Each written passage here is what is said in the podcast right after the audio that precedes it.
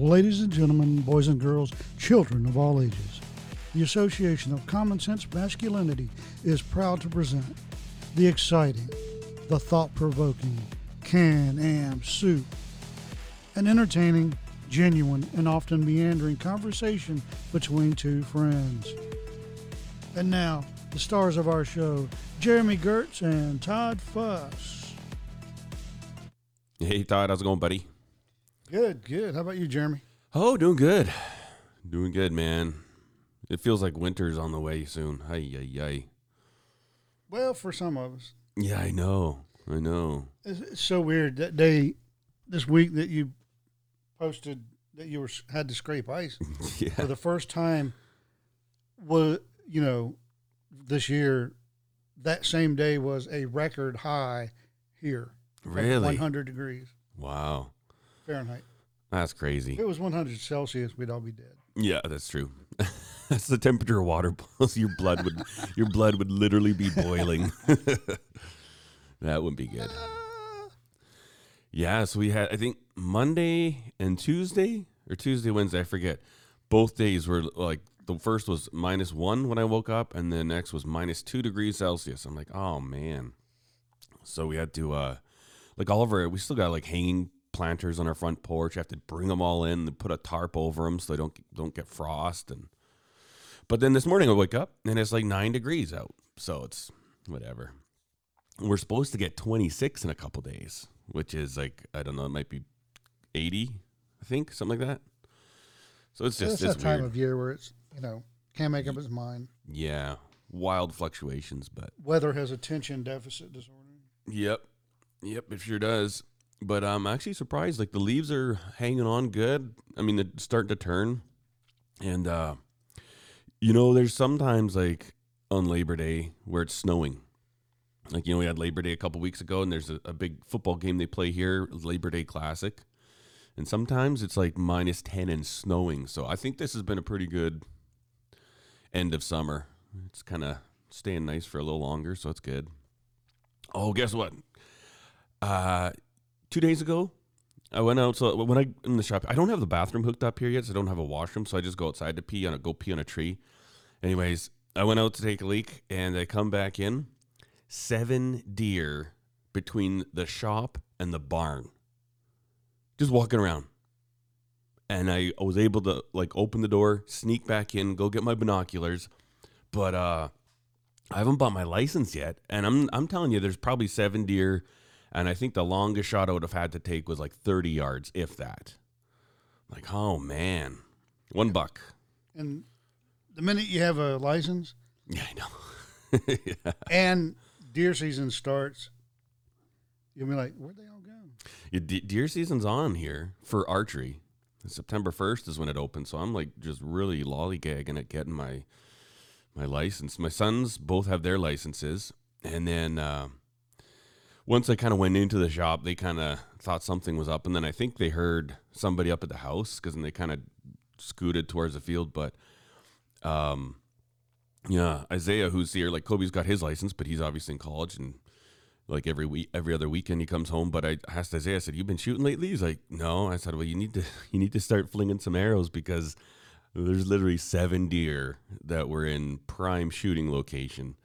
And uh, so he got his bow out and started. He probably hadn't shot since last year, and he's like, "Oh man, I suck," and he's so frustrated. I was like, "Yeah," I said, "That the thing is this: archery isn't like riding a bike. You don't just get on and." Right back to where you left off. You gotta, you gotta keep that skill tuned. You know, I, I said most people that let hunt, they shoot. You know, for a month or two leading up to hunting season, at least they try and get out fairly regularly. You know, so. But he was flinging some arrows, and then uh, by the end of it, he was like a lot happier. And then he went out. I think he's been going out every day. So, so the thing is, if you're gonna take a shot at an animal, you have to know for sure that you are dialed. With, you know what I mean? Like, gun is different. I mean, if your gun's sighted in and you look after it, you know, it's not like, yeah, it's good to keep, keep up on this stuff, but archery is, it's weird. Like, it's your body and the, yeah, you definitely need to know, know that you're in the zone and, and kind of regularly used to doing it. But I'm excited, man. So between the three of us, we could get three deer, and that would put a lot of meat in the freezer. But yeah. Oh, is there a lot of hunting around you? Well, I live in, right in the middle of a hunting club. Oh, really? Yeah. Well, the people up, the, the rich people up the street, that street around the mountain who have the you know, million dollar cabins up there, there's three of them. Uh, you know, they, you can buy like a hunt from them. Oh, wow. You pay five, six, seven thousand. You go there and you shoot an exotic deer or bighorn sheep or whatever. So do they bring them in? Or are they all wild? They raise them here. Oh, okay. Believe me, a nice summer day when the wind's blowing in the wrong direction. Woo-wee. Yeah. The old game farm. Oh, God, it stinks. But huh. Then they have some Axis deer. They raise, they raise, I don't know, about nine miles from here. Hmm. I like to go by them, just watch, because they're such beautiful animals. Mm-hmm. Apparently they taste good, too. That's what I heard, but I don't know. Yeah. Hmm. Cool. You never, you, you ever do much hunting? I haven't since I left, uh, I came back east. Gotcha. Because I hunted, yeah. Then I went out west and hunted, and now coming back here, you're shooting a deer like the size of a dog, comparatively speaking. Mm-hmm. You know, because you go out in the Rockies and you get a muley or whitetail there, and you compare it to the size of a whitetail here, and it's, you're like, really? Yeah. And I I swear this is the truth, and anybody on earth can argue with me, and I don't care. Um, there was a elk walking in the middle of uh, a downtown in a southeastern Tennessee tourist destination. Mm-hmm. And I'm like, that's not much bigger than a muley. Really? I'm like, that's an elk? Huh. Where? A midget elk? I mean, yeah. Yeah. That's uh, I mean, crazy. No, he was, don't get me wrong, he was big, but not like, you know, Montana or Canada elk big. You know what I'm saying? Yeah, yeah, yeah. Yeah, some of those elk, man, they you almost wonder if you're, they almost seem horse-sized, you know, like, I think some or of the elk it, around it, here. Yes. Um, and the, I think the statute of limitations is told by now, but the elk, I had the bull elk I shot for somebody else because he, um, I think he was right on the verge of frostbiting his hands. Mm. And he just couldn't, and oh, let me see your gun. Shot it, gave him back his gun. Mm-hmm. Um, that thing was huge. Huh. It took three of us to, um, once we relieved him of his head, yeah, pick up the head. Really? I mean, it's also awkward. So yeah, yeah, yeah. You know, it's not that it took three people to carry the weight. It's just awkward. Mm-hmm. But, hmm. And no, we didn't just take the head. You know, you gotta, you have to take the head with you along with whatever else you take. Yeah. Um. Anyway. Yeah. Yeah, you get a nice elk, man. That's a lot of lot of good meat. Oh, oh, and that elk was delicious. Hmm, that's cool. Yeah, it's I don't like know. One of those things like elk, um, antelope. I can still remember how each one tasted, hmm. you know, hmm. That's uh, cool. And I've always wanted a, uh, a caribou because I hear they're pretty good. Yeah. But I'd have to go someplace else to hunt that. Yep. Yep. Yep. Somewhere cold and remote. You had caribou? I never have. Ah, uh, yes, I have actually. Uh, we were at a, Is is in a restaurant though. It's like a really high end, um, kind of like a boutique hotel in Banff, Alberta, and like really expensive. And then they had a game appetizer night, and it was done up as like cold cuts. So it was like uh, they took caribou. So it wasn't like actual caribou meat. It was like they made caribou salami. So okay. I guess I can't say how it is because you could pretty much take anything. Probably put a cat into a salami and it would taste just fine. Was that up at the castle? Nope. Okay. No. Because I just uh, uh, two weeks ago, and I forgot to tell you about it, but I um, bid on a uh, charity auction. Oh yeah.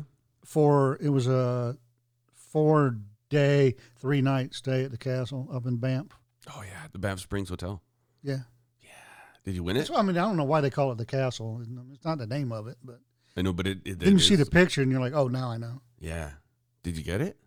No. Oh, bummer. Oh no, somebody paid probably three times what it's worth, mm. but it was for charity. Yeah, yeah. Um, I put in a grand, and there was no way I was going to get it. But yeah. Although it took a long time to outbid me. Huh. Yeah, that place is unbelievable. So Steph and I stayed there last summer. Man, it is such a great place. Um, the hotel itself is really interesting, and it's, you know, it's pretty crazy. Actually, we stayed there two twice last summer. So we stayed once, just Steph and I, and we went for like our honeymoon, late belated honeymoon. And then we went in the fall as a family. And, uh, yeah, man, it's cool. You can walk right, like, it's probably like a five-minute walk to downtown Banff, which is super handy because then driving in Banff is kind of crazy because there's not a lot of parking. And, like, if you want to go downtown, you got to find a parkade, and then you're walking a couple minutes anyways. So, and it's funny because where they're at, you'd think you're in the middle of nowhere almost. But it's like Banff's right there, and, yeah, it's cool. It's cool. We had... um like we told them it was our anniversary. And so when we went there, they had like complimentary champagne when we came in the first night and like really fancy, like handmade chocolates and stuff like that. And it's, it's cool, man. It's a good place. Good little restaurants, some really good little restaurants in that hotel. But, and there's a golf course right there too, if you like golfing, but yeah, that'd be cool. I think I liked golf. Because it's outdoors, mm-hmm. It's not a. I don't like playing if you're it being rushed by the people behind you. Yeah, I like. Well, and that was a nice thing about playing on the base, you know, because almost all mm-hmm. Air Force bases used to have um, really? golf courses. But I didn't know that. That's cool. Yeah, and we would, if depending on the base, like when we were in Missouri, almost nobody was on the golf course. Uh, So you could just go there with some buddies and have a a nice social outing that wasn't at a bar or, you know, mm-hmm. whatever. Yeah. Because I'm not a bar guy. I never liked them. Mm-hmm. Uh, I, with one exception. Um, I've been to a, somebody in Tampa took me to a, like a private cigar bar. That was cool. That would be cool. That was like walking back in time. It was mm. an actual gentleman's club. You go there, you read, you talk, you network.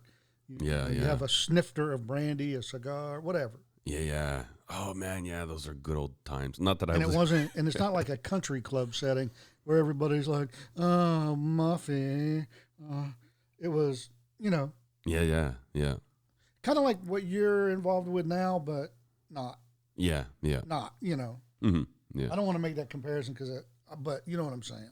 Yeah, uh, yeah. I know those those cigar clubs. Like my, where my parents are in, it's in in Cantera, in Queen Creek, Arizona, is where they live, and they've obviously got a, like a golf course and, you know, tennis courts. I don't know. There's probably like sixteen tennis courts, huge pools and stuff, and the clubhouse. They wanted to give it that vibe.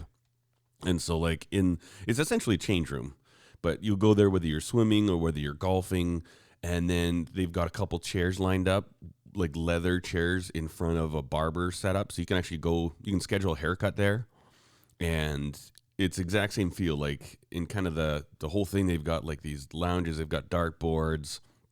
Um, I don't think you're allowed to smoke inside anymore, so it's not like they have like actual place to smoke cigars, but. Yeah, they tried to set it up, and every time I go in there, I'm like, oh, man, this would have been, it would have been such a cool thing to have been involved with, you know? Like, man, just a gentleman's club, you know? Man, I wonder if you could ever bring those back. Well, no, I, I think most men are useless nowadays. Yeah, but now it'd be all pumpkin spice and lace. Yeah, that's right. I know yeah. somebody was, uh, I, I have been... really debating for, and literally, three weeks now, whether I want to go back to this social media post and say something. Mm-hmm. But it was about men, right? Mm-hmm. Oh, no, it wasn't. No, it wasn't. It was about judging people on their appearance. Mm. Uh, it was somebody in my family that was saying, it was about a, a person in particular that has been unfairly judged on her appearance. Mm. She's a nurse, mm-hmm. and she likes to dye her hair those weird colors. She has um, a lot of earrings. She has tattoos, but she's probably one of the best nurses in that state, mm-hmm. you know. And somebody, and it wasn't even in her career. It was somebody at a grocery store or a retail establishment where the cashier was like, "Ooh, what do you, you know? Oh, what do you do? Oh, I'm a nurse," and they let you do that the way you look, you know, that mm. kind of attitude. Yeah. And so the whole post was about not judging people on their appearance. And I want, I really, really, really, really, really want to say, you're absolutely right. And I have my whole life, because of one incident when I was young, I don't like judging people on their appearance unless you have a top knot or you're homeless. Yeah. Or uh, there's some couple other ors I'll leave off. Um, but you know what I'm saying? Yeah. Yeah. I, and, and I had to really, you know, dig down deep to be honest with myself. Well, what do you base people ap- mm-hmm. appearance on? How do you make that first snap judgment? If, uh, if you do, uh, okay. Um, anybody in uniform with a badge, I my mind now in twenty twenty-two makes snap judgments about them. You know, don't mm-hmm. move. You know, say yes, sir, no, sir, no, ma'am, whatever, because you don't know what they're capable of doing to you, and they'll get away with it. Mm-hmm. Now, people are like, "Oh, but oh, cops, it's uh, shut up." Yeah. Um. I have so many f- factual incidents and statistics because I study this on my own. I used to study it for a job. Uh, and it's fascinating to me how they continue to get away with it. Yeah. Um, and it's not just the bad cops, because if there are good cops, they know they're bad cops. And why aren't the good cops doing something about the bad cops? And if good cops don't do something about the bad cops, are good cops really good cops? Ah, there you go. It's a powerful argument. I'm just saying. Mm-hmm, mm-hmm. And I have seen this. I have seen somebody make the tough decision because they're of good moral character, turning in a bad cop because they're a good cop, and having to live being ostracized. Yeah, yeah. But they did it. And mm-hmm. I have utmost respect for that person. Oh, and by the way, now they're the chief of their department. Hmm. And they're making good changes. Um, slowly, but good changes. Mm-hmm. Right? But, you know, I, if you have a top knot, I, I just can't respect you unless you have long hair as a dude and you have to do that because of your job. And then it doesn't have to be on top, or can it be a bun yeah. with a hairnet because you work yeah. as a chef? You know what I'm saying? Yeah, yeah, you know, yeah. You have a choice in what you do mm-hmm. with that hair knot. Yeah. Um, no, no buns. Make a ponytail like Connor McLeod did in the Highlander and shove it down the back yeah. of your T-shirt. Yeah. Um, top knot. No, go away. Have you ever seen that YouTube video, Stop the Knot? Yeah, we uh, talked yeah, about talked that. About it. Um, it was the best one ever. Early on in the show yeah. and uh, how they had to come back and apologize. Yeah. Now, now, did they go too far cutting off strangers' top knots? no, no, they didn't. But no, of course not. no, they did not. That is so funny. Could you imagine having the cojones to do that and put, put on and and where YouTube? They did it? I know to do that, but then again, this is an Australian as tough as some of those people have to be because it's a very physical society. Uh, growing up as a guy, or used to be, yeah. If you have a top knot, you know, are you really? Do I have to worry about you? Yeah, yeah. you know, I don't it, see many. Rugby players with top knots. No, that's true. You know, it's funny, like, to me, the idea of, like, don't judge on appearances to say that seems so asinine to me, because everybody dresses based on how they want to express themselves. And whether you do or you don't, like, you know, a lot of guys say, oh, dads don't care about how they look. Well, they're just showing the world. Their style becomes somebody who just, I don't really care. I'm going to wear whatever, right? But you look at people that are, that clearly choose a deliberate fashion sense. They're communicating who they are to the world. And there's no argument against that. So when people say don't judge people by how they look, now here's the thing, you can't judge their character, but you can make, oh, okay, cool, I get a sense of this person, how they identify as, right? Like if I was a skater and, you know, I've got like some baggy pants and a shirt and, and Vans on, like, okay, cool, this guy's a skater. Now, you know what? There's some skaters that sit around, smoke pot, and don't do anything with their life. There's some skaters that are phenomenally ambitious, they work hard, they're like their boss's best employee, and then they skate. So, but saying, oh, I don't know if that guy is like a skater or a biker would be stupid. The guy comes in with leather jackets and patches. It's like, okay, I'm not going to judge him as being a biker, although he's got the big Harley Davidson emblem on his leather vest and a big chain wallet on his waist. But no, don't judge him as a biker. Like, are you out of your mind? Are you, that is fully retarded to say something like that. Yes, judge people by how they look, the first glance. Now, that's not their character, but at least you can say, you know, say if I was, uh, say some girl is a ballerina. She dances ballet. And she sees two people. One of them is a biker, right? A big biker dude. And then one of them is a girl that's dressed like a, like the ballerina is. That gives her a thing. Okay, who could I maybe, say if I needed a hand with something, who would be the best option to ask? Generally, you should go to people that are similar to you. And people even will criticize that and say, oh, that's no, no, that's how the world works, okay? Tribes, ever heard of tribes, people groups, people work in teams? Because we hang out with people that we get along with, we identify with. There's some people that are some phenomenal, great people that I couldn't stand to be around. And that is just a personality clash between th- myself and that person. Neither one of us are right. Neither one of us are wrong. We just don't get along, you know? And when people say don't judge people based on appearances, that is the stupidest thing in my mind. If I see somebody walking around in a grocery store and they haven't washed their hair and they're in sweatpants, I will judge that person as lazy. Whereas if I see somebody walking around who's, you know, properly put together, they've got a nice iron shirt and dress pants, I'll judge that person. Okay, this person cares about their appearance.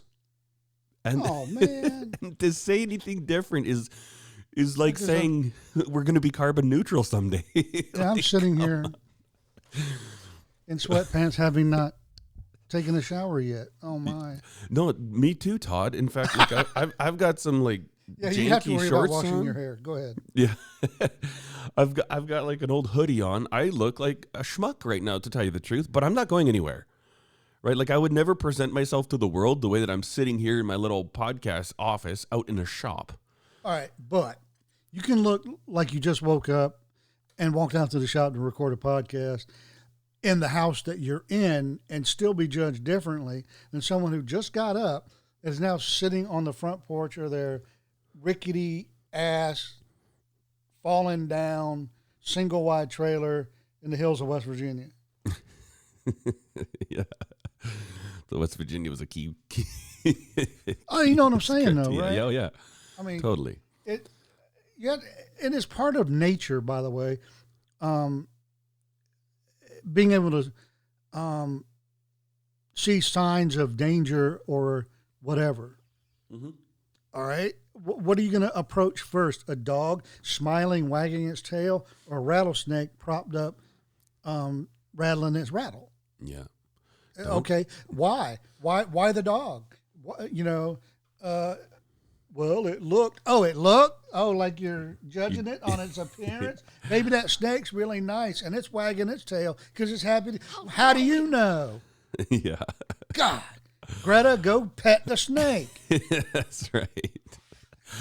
I know it is so silly, and it's like I get it. Like okay, you know, when I was young, and I've had, we've all had people judge us, like make a character assessment you know, based on how we look. Because I, when I was a teenager, I wanted to look weird. Like, I wanted to stand out. So I, I would go to, like, the thrift shops and buy retro clothing. Like, literally bell-bottoms, you know, five-inch collars and um, anything like plastic, polyester, whatever. Like, the disco days. I literally dressed like Disco Dan. And it wasn't cool. It wasn't hip. But I just wanted to stand out. And I've had people, like, say, look at me and just instantly, okay, this kid's a freak. And um, it's not like I was a gigolo or anything like that. Like, it's not like I had real messed up. There's a lot weirder kids in town than me.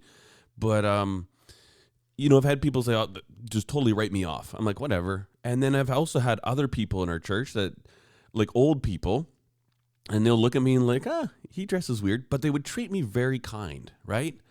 And, but to say that, oh, don't judge somebody based on their appearance is just, man, it's it's just, that's woke.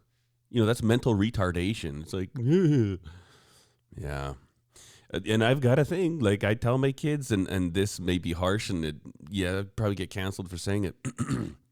But by and large, I, I told my kids, I said, here's a rule that I've set for myself, and this is just based on my own experiences. I do not trust anyone. Uh, maybe I'll get to know them. I change my mind. But at first glance, I will not trust a single person that has hair color in their hair that is not a natural hair color. If you got pink in your hair, I'm sorry. I'm sorry. Right off the bat, I, I don't trust you. Blue, sorry. You know what? I'll be kind to you. I'll be nice to you. But there is something about you that I am not okay with. And I I just wouldn't, I just don't trust you. And, I, and like I, I say. I approach guardedly because maybe they're on their way to a ball game and they have their hair dyed. Partly because that's the color of their team. Yeah, but then they'd have uniform on, and you could tell that distinction, right? Well, not all the time. Match. I don't know, but, but you can, maybe they dyed their hair yesterday, and right now they're just leaving work. Their jersey's in the car, and you run across them, so all you know is they have pink hair. But although then I don't you look know of any sports teams that are pink. Go ahead. Yeah, or blue, um, like like blue hair. Like, like yeah, people I mean, always make fun of like, oh, if they got blue hair, they're just like uh, Coca-Cola, you know. Now, I'll say this: there's there's more to it than just hair color, because it, everybody who's like Greta that has colored their hair or streaks, there's more to that um, uniform than just the hair color.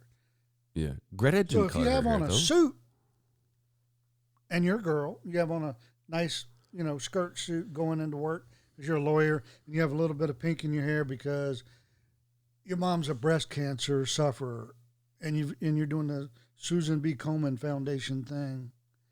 Okay, that that image is way different than somebody with pink, yellow, and green hair that has on a flannel shirt, men's pants, and a wallet on a chain, running up to um, men's faces and screaming at them for mm-hmm. no reason. Mm-hmm. Uh, wholly different pictures. You know?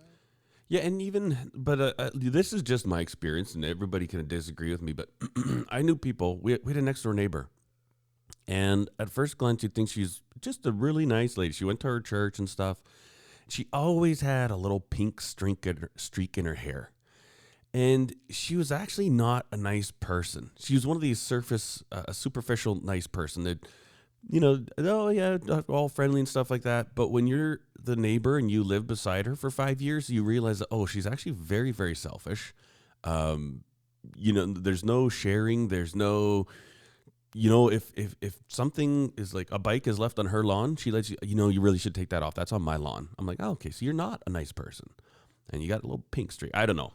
It may be totally wrong, but my, and you could be a lawyer and have a little pink streak, and my judgment is like, eh, something about you I just don't trust. Well, if you're a lawyer with a pink streak, I'm going to judge you way harsher for being a lawyer because you actually have no soul. That's right. Than the pink thing. You know? Yeah. But. What? You know, well, you know, I can get over the pink thing, but you're a lawyer. You know, got to go. Yeah. Yeah. Yeah. Who knows? No, I, when I was, uh, When I had the Harleys on the road and was part of the Harley Owners Group.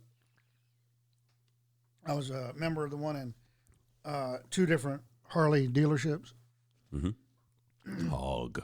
And we had uh, doctors, lawyers, outlaws, cops, you know, all kinds of people as part of the club. And as long as you only talked about bikes and sports, everything was copacetic. Yeah, yeah. Yep.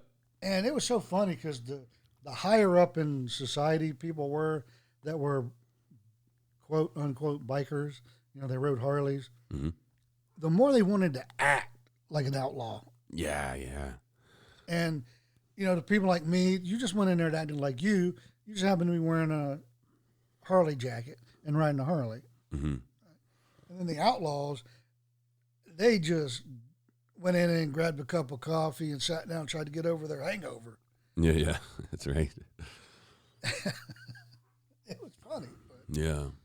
And one of the guys, that one of the two people I talked to the most was, he, he was basically like uh,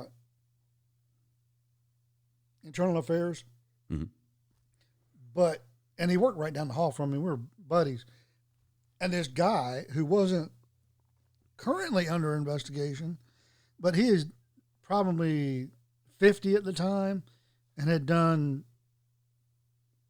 thirty years in prison, twenty-five years of his life in prison, on and on. Oh, wow. And he was trying to walk that that razor's edge between, well, I have to be associating with these outlaws or they'll kill me. Mm. And I don't want to be, do that anymore. You know, he's walking that razor's edge. Fascinating dude. Hmm. Honestly, one of the most intelligent people I've ever talked to. And he just, for some reason, went another route. Mm-hmm. You know, and I asked him one day, I said, man, you are, you're like genius level intellect. Um, how come? And he's just like, I don't know. Hmm. He said, I enjoyed school. I was looking forward to, you know, graduating and college and white picket fence. I have no idea what happened. Really? One day I looked around and I was in a, um, not the Hells Angels, but another really yeah. big Eastern, uh, East Coast uh, group. Hmm. And, That's... oh, my Lord.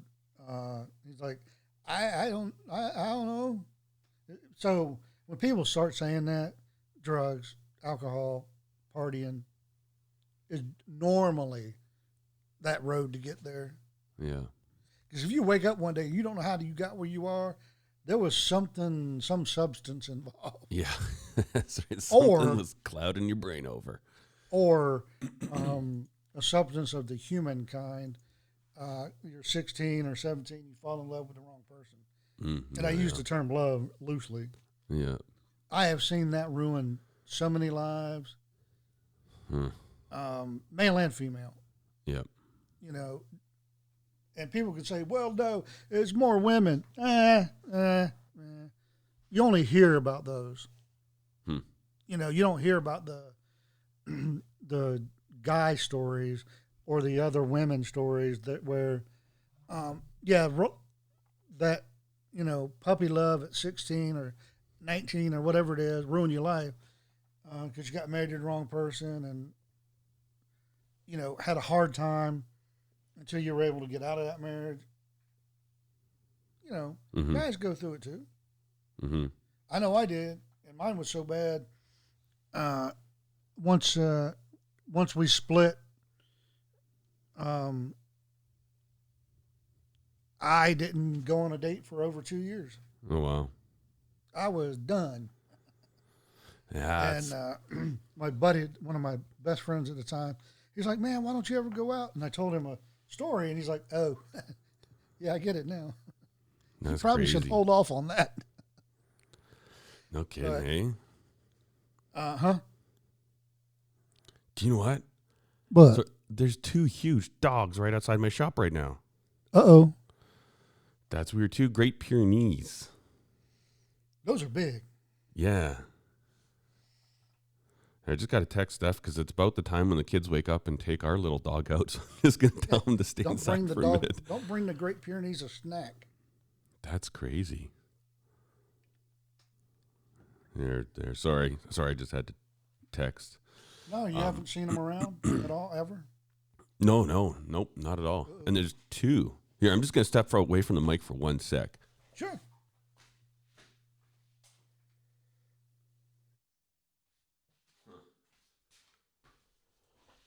That's weird.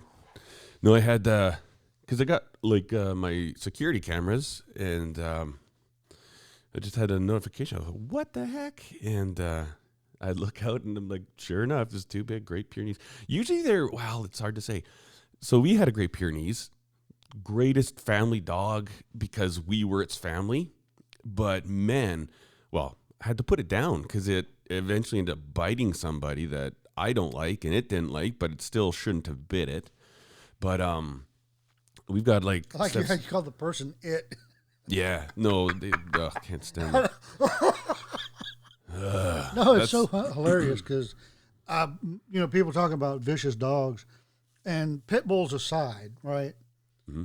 A lot of dog bite, especially neighborly dog bites, or is your dog biting an a-hole? Yeah. Yep. You know, I, I, I was a witness to one in Maryland, uh, and I saw the the teenager kicking the dog. Uh-oh. And it had it, all it could take. And yeah. that, that foot came in for another kick, and it caught it in its teeth. Huh, that's crazy. And, uh, you know, it didn't shake. It didn't try to rip it off. It just said, I'm holding on to this. Yeah. And you, the girl is just screaming bloody murder. You know, blood dripping out of the dog's mouth because oh, they ain't wow. letting go. Yeah. And I saw the whole thing from them getting off the bus to what happened. Mm-hmm. And uh, when the parents called the cop, I went out there and I said, yeah, that's all the whole thing. And the parents said, no, you didn't. Oh, really? Um, hey, l- officer, what's your um, phone number? What? I'm going to text you this video. Yeah. Huh? And the mom was like, huh, you got a video? And then she all started backing down because she saw it too. Yeah, yeah, yeah. Oh, I'll and, get caught in my lie. And that was huh. the sweetest little Rottweiler. it was No, that's Rottweiler acting like a kitten. Hmm. Because when it was born and they adopted it, they adopted a cat at the same time. And they kind of played together as babies. Yeah. The cat died of diabetes later, but... Huh. You know, the Rottweiler had still some of those mannerisms. Yeah. You know what's weird about these dogs being here is that we don't have close neighbors. Like, I, we don't. I'm thinking that, and I'm like, I hope somebody just stop on the side of the road and let their dogs run around to use the bathroom on your house, you know? Yeah, but even that, I mean, they're, they, like, if they're on the side of the road, they don't know where their dogs are because they can't see our place from the road, and... There's a big gate. Like, they can't drive onto our property. No, um, just pull over. That's weird. Yeah, people do that. The one thing is, too, is I I don't know if there's a breeder. So there's, I'd say the, the roads, like, the, there's one road probably, like, a mile down, maybe maybe a mile and a half, and I killed uh, Great Pyrenees there one day. It uh, I had a big, huge trailer on with a bobcat, and so... Not, not the most nimble vehicle on the road. And this Great Pyrenees comes up out of the ditch right in front of me. I pulled all the way into the left-hand lane because there's nobody coming. And I so it kind of ran out, and I swerved over. It was almost in the other ditch and then turned around and came back. So I literally switched lanes, and I was like, phew. And then the, the last second, it ran right in front of me. And boom, like dead center of my truck. Went under the truck, went under the trailer, turned around. It was just like spinning around on his back. And I mean, that sucker's dead, right? Like I just boom. And um, yeah, so I don't know if there's a breeder. And it is, it's crazy because we had our dog then, like like Lulu, our Great Pyrenees. And at first when I saw it come out of the ditch, I was like, Lulu, what are you doing? And I swerve over and then when I hit it. And I'm like, wait a minute, there's no way on earth Lulu's going to be here. Because this was like, you know, fifteen miles from our house, but... I don't know. my wife's uncle, aunt and uncle, they've got Great Pyrenees, but they're working dogs and they look after their sheep, and they tell everybody, do not go near our dogs. Like, don't pet the dogs. They're not friendly. And so Great Pyrenees, they can be like very serious working dogs or good family dogs. But they say when they are family dogs, they're super protective. And uh, like the guy that built our house, he was an absolute shyster, like the crookeder than a dog's hind leg. But Lulu would show fangs to that guy coming, and I've never seen her do that. And then and they know, man. They yeah, know. They say, you know, if your dog doesn't like somebody, that says something. And then when Lulu finally bit somebody, it was somebody that I really can't stand.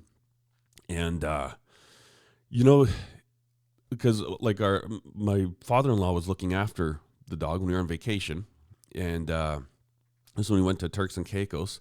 Come back, pick him up, and uh, you know, he's fine with Wayne. And then. Uh, my, it's my mother-in-law's latest husband, most current husband. And who knows, just another one, another brick in the wall of her marriages. But, uh, he come, he pulls up and Lulu just started going crazy. And I yelled at him. I said, stay in your truck.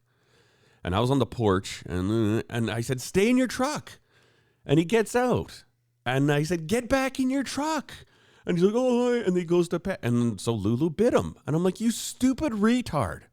Like, are you freaking, well, you are, but what a dipshit. If I say stay in your truck and there's a dog showing fangs and like being super aggressive, you got to be fully retarded to step out of the truck. Like, what an idiot, man. But anyway, so we, and, and that was once a, I don't know.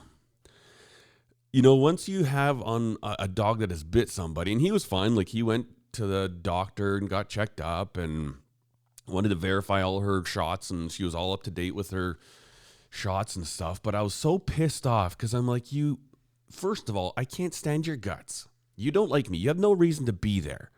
Like, he's just trying to get attention.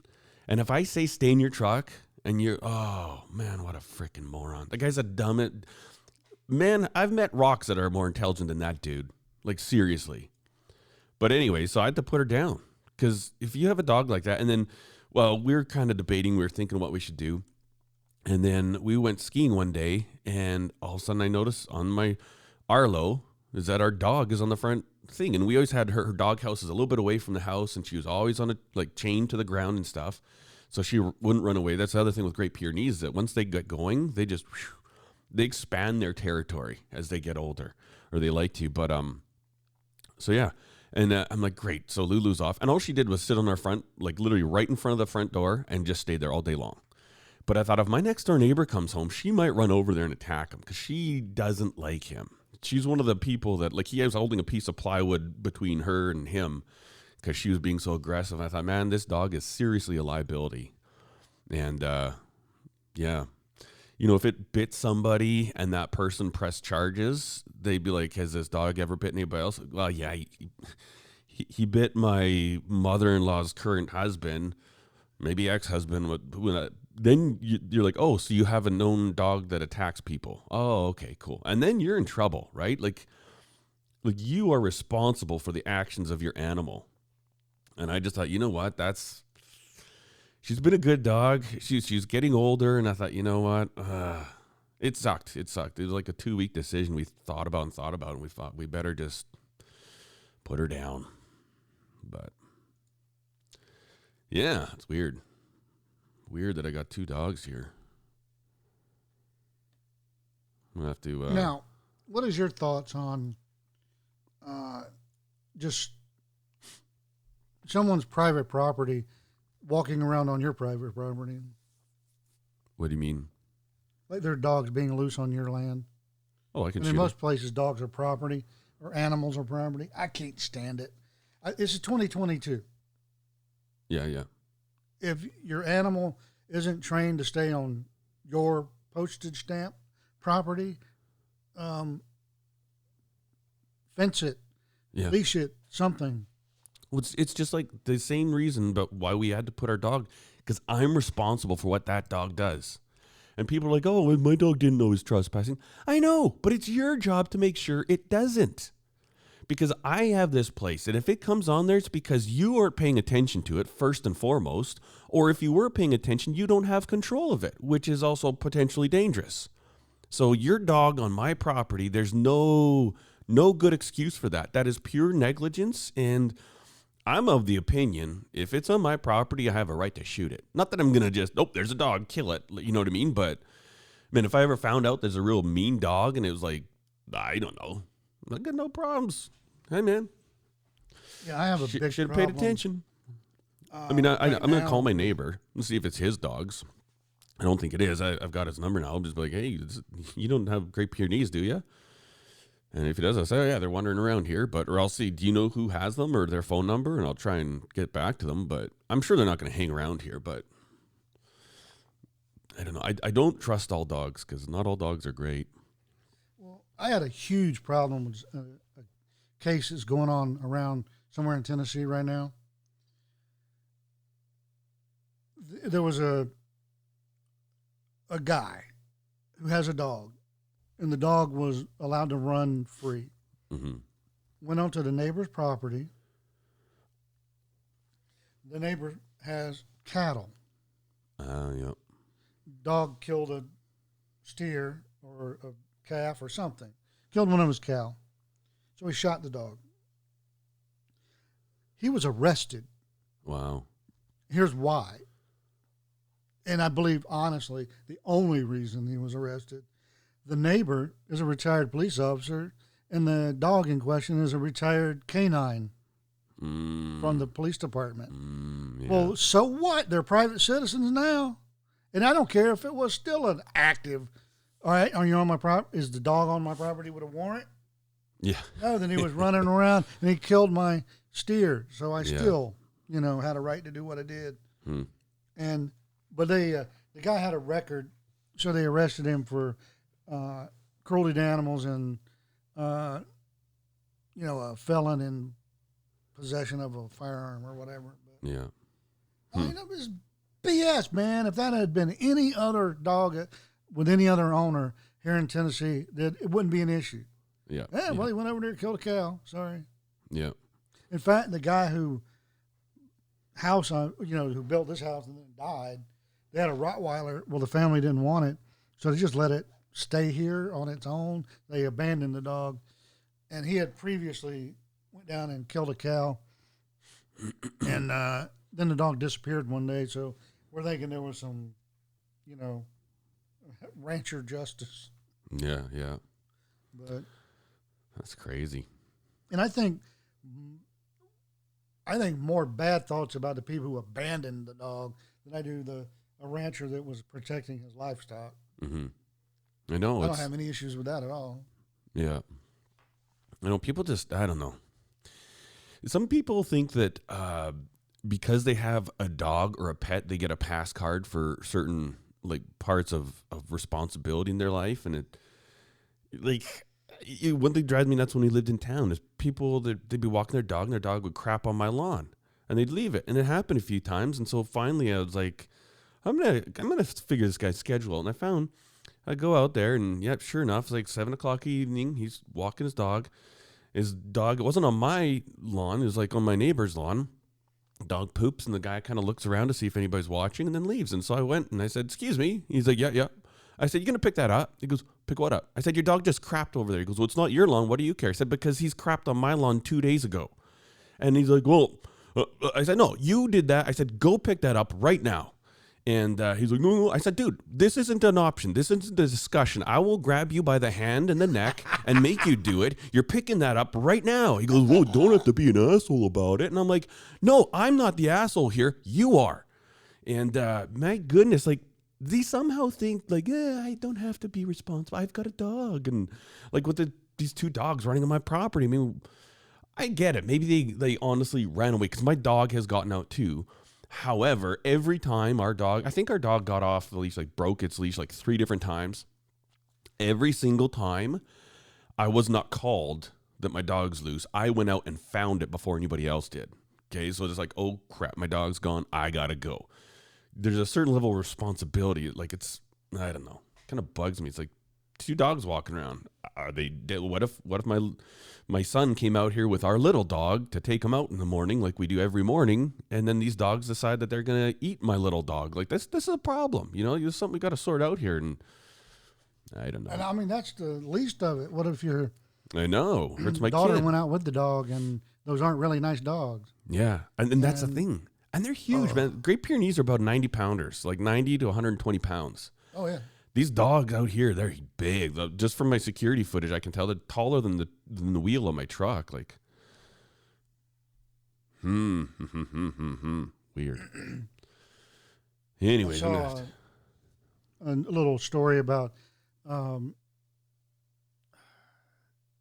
it was a Irish Wolfhound poodle mix, and it was it humongous dog. It can stand up and is taller than the man who owns it. Mm-hmm. And somebody had tried to steal his wife's purse mm-hmm. while they were out. Um, I, I think she was just in the front yard uh, with the dog. Yeah. And the uh, guy ran up to try to snatch her purse. Something. That part of the story is uh, kind of lacking in detail. Mm-hmm. And dog just... like tackled the guy and just laid on him. You're not going anywhere. Yeah. Mom, call the cops. I got it. Yeah. And yeah, I was, you could see him on the little ring video, you know, struggling, and the dog's just like, oh, you're not going anywhere. Yeah. Yeah. And, and then they... uh, you see the cop pull up, and as soon as the door opens, you know, the dog gets up and stands behind Mom. Yeah. Yeah, dogs are pretty smart like that. And I think generally, by and large, like, dogs are good-natured. Just if a, a blanket statement is that dogs are good-natured. They like people, you well, know? Yeah, I mean, we turn them, we, they're, they have years and years, decades, centuries of that inbred into them by us, mm-hmm. you know? Mm-hmm. You know, be nice to people because, you know, they feed you. And love you, and they're part of your pack or whatever. Mm-hmm. And, you know, so yeah, most I, I would say, statistically speaking, all dogs are good natured. Yep. Now there are, you know, there are some mean ones. You don't hear it's like good news. You don't hear that. Yeah, yeah, that's true. That's true. You only hear about the uh, bad ones, and my. My wife laughs at me all the time because I honestly have, there are breeds that I, I don't have any use for whatsoever, and I think we should just stop. Yep. Let those breeds die out. No more breeding them. Um, all of them that exist right now need to be fixed, and then once they die out, gone forever. Mm-hmm. You know, Chihuahua, Shar Pei, Pit Bull, um, Weimaraner, Whippet. Greyhound. Uh. okay. I gotta tell you just one thing about Greyhound. So, obviously, Greyhound racing is a big gambling thing, right? And when the oh, dogs yeah. are not performing, they're like useless. They're garbage to their owners. And they slaughter and, them. Yeah. Or you can adopt a Greyhound. There's like programs for that. And there's this lady in Strathmore when we lived in Strathmore, and she adopted, I think, four Greyhounds. And I'm not joking. That she would walk the dogs. Like, we had a canal right behind our house in this huge green space. And so we'd see everybody walking their dogs and recreating. And every day she'd take her dogs for a walk, and she would wipe their bums every time they pooped. And so, I mean, she's a responsible dog owner. She picked up the poop and then would take a little, like, tissue out of her pocket, lift the tail, wipe the dog's bum, and put that in the bag with it. And I'm like, oh, my word. Every day for years we saw her do this. And we actually saw her one time taking a leak in the park. She didn't think anybody could see her. She kind of backed into this these two trees, these pine trees that were squatted down, and just, yeah, she had to relieve herself. But, man, anytime I hear the, the word... wipe her bum? I don't know, yeah, with their nose. No, every time I... Uh, Every time I hear the word Greyhound, I, I can't instantly. I'm like, oh, the, the Greyhound lady who wipes their butt. Yeah, Sometimes she like we had uh, when we lived in Tampa or Brandon. It was the whole time we were in Florida. Uh, that's all you heard about was, you know, Okay, not all you heard about, but you heard about it all the time. Greyhound, the Greyhound racing down there. Yeah. Oh, how they're mistreated, blah, blah, blah, blah, blah, adopt a Greyhound. They had to quit doing all that as loudly as they were because the Greyhounds are so mistreated, right, their whole life. By the time you go to slaughter them, oh, no, we're going to adopt them out. You know, they attack people. They bite them. They mm. hide in a corner. You know, they're almost unfixable. Yeah, yeah. Some, you know. Yeah. Hmm. That's and crazy. It, oh, and here's another one. Even though they are incredibly cute, there have been no less than three public instances of French Bulldogs eating their owners' faces. Really? And not when they're dead. It's not like the owner died and left the dogs, you know. Everybody's in the house together. Mom's dead in the kitchen.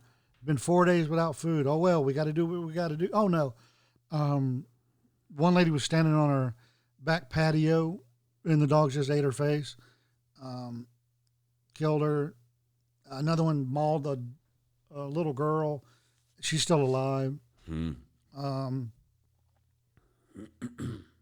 and she has got horrible psychological scars. No, no kidding. Uh, and then... The other instance was, it wasn't in this country, but it was, ugh, it was a woman and her kid uh, got eat up by a French bulldog. Really? Frenchies are cute, but dang, yo. Wow. Um, They're not that big, though, are they? What? They're small dogs, aren't they? Yeah, but they're incredibly powerful for their size. Yeah. I just I just kind of And think these are women they're doing this to. Yeah. I mean, I'm not saying women aren't strong, but these generally women weren't strong. I mean, we could, you can't get canceled for facts. Men are generally factually stronger than women. They're actually born with higher muscle. Well, the two women were elderly. Two of the women were elderly, and the little girl was a little girl. Yeah, yeah, yeah. Hmm. Uh, now, the little boy, when they got mauled, too, just not that's, let's not change the facts of the story. You know, for your wokeness, people, it, it, these are the facts. They got mauled. Yep. They couldn't fight the dog off, so whatever. Um, mm-hmm. Just live with it. Um, yep. The two ladies did not live with it, and so I'm saying, Frenchies maybe got to go. Maybe we need to look at this. Hmm. Boston Terriers. Um, I have family members that just that's the best dog in the world. I'm like, no, it ain't. Hmm. Any dog whose hobby is slobbering. Yeah, I know. It's... Sorry. Yeah. You know what the thing I don't get is people that have like super high shedding dogs and then they go out with like a half a pound of dog hair stuck to their clothes. Like, yeah. That's gross. See, there's another time I look at somebody to judge them. I'm like, you don't have very a very clean house. Like, don't judge me. It's like, well, you've got, like, like, I can see all the dog hair all over you right now. So you obviously aren't cleaning your house enough. Now, we had uh, a, a Cavalier, and, uh, man, that thing shed so much. We literally vacuumed our house five times a day, and we'd still find hair on it.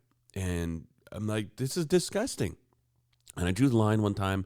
So we have our pantry. And this dog was also really, like, we got it when it was older, like maybe two or something. And I think the people that had it before us didn't discipline it at all. Like it, it did whatever it wanted, and it, we would work on it, and it knew what it wasn't supposed to do, but it would still just, like, it would jump up on the table while we're eating dinner. And I'm like, you stupid dog. So I drew the line one time. I, I was getting butter out of our pantry, and there's a dog hair in the butter. And I'm like, Hugh! I'm like, that's it. Done. This dog is gone. And so we got rid of it. But man, that's gross. See, people, it's like, ugh. And uh, yeah, slobbering dogs, uh, like hairy dogs. Like, I will never have a shedding dog in a house again. Like, that was the last time. I don't understand. I mean, yeah, like Lulu, our dog, shed a lot, but she was an outside dog. You know, we had a, I built a really nice insulated dog house for her. Minus thirty degrees outside, and she was laying out in front of it. She never went inside there because she liked the cold, you know. But well, she's just trying to make you feel guilty. yeah, no, no, it was weird. Like, she would, ne- it was crazy. And then you look it up, and the, yeah, they say some some Great Pyrenees. They say in the wintertime, it's actually not good for them to like have them in your garage or in your house because their coats are so heavy and they're they're never they have a hard time regulating their temperature. Yeah, yeah. I've always wanted a Newfoundland, but I've never yeah. gotten one for that reason, because we lived in Florida, Maryland. Yeah. And now here it's yeah, it gets cold in the winter, but it's too temperate otherwise. Yeah. I don't want to do that to the dog. Mm-hmm. Now, I want a Newfoundland so bad my whole life. I can taste it, but I don't want to do that to the animal. Mm-hmm. I just can't. Yeah. Yeah. Uh, so changing gears completely here. You got any uh, plans for grilling anything on the weekend? Or have I you may done any, take uh... out some beef ribs and do that. Yeah. It's either the beef rib or the lamb roast. You know, oh, right on. Um, I was going to do chicken breast, but um, someone, not me, won't name any names, uh, thawed them out too early and left them in the fridge too long. Oh. And now they're just sitting in pink soup. Uh, Ooh, not happening. Yeah. I, Ty don't mess with, like, chicken. No. I, I told you about, did I I tell you about what happened with our chicken wings? Yeah. Last week, yeah. So, you know, it was gross. I, I took them out. They go put them in the garbage. And then I brought the garbage out to the shop here because you don't want that in the house. And uh, we have like a big old drum that we just put our garbage bags in until I take them to the dump. I uh, threw all the garbage bags into my truck because Tuesday morning, when I put it in there, uh, the bag must have broke open. Not not much, just a tiny hole. And anyways, and then I'm emptying at the dump, and I pick this bag up, and underneath it is just a whole slew of maggots, like probably like four hundred maggots. I'm like, I was almost puking. And that I find that the weirdest thing, how rotting meat turns to maggots. Like, is that flies that lay eggs in there? Is that yeah. what that happens? Okay. Because that's just going to become flies, right? Yeah. Oh, maggots my goodness. Are just flies. Ugh, so disgusting. It brought back the memories of that rotten chicken. Ugh. Yeah, that was gross. The good thing is, like, in the back of my truck, and then I just, as soon as I got down on the highway, they all just sprinkled themselves over the road. That's so gross, though, man. So I heard this week you... Uh... Had another knife sale. Yes, yes, it did. There's this crazed knife collector that can't stop. He's got a real problem, actually. We're we're gonna form a support group for him. You know, he bought another one of my knives. So did well, didn't hey, that tell you? Know, did didn't that tell you we're we're gonna start a support group for you? Just, She's really we'll worried. Talk about Todd. It every Friday at eight o'clock. She's really worried, Todd. I just don't know what to do. I don't know who I can talk to. He bought another knife. No. I appreciate that, Todd. I, I appreciate it. Um, it's been a while. Yeah. Before, yeah. You know, before one hit. And, yeah, no, it's, uh, it's I, that. I, I, I will tell you this. Uh, I have the picture up on my right-hand monitor right now. Yeah. And, you know. I'll send you the high res files. Beautiful. I'll send you the, the high quality pictures. And I I gave people an hour because by the time I saw yeah. it, your post was like an hour and so, you know, hour or so long old. Yep.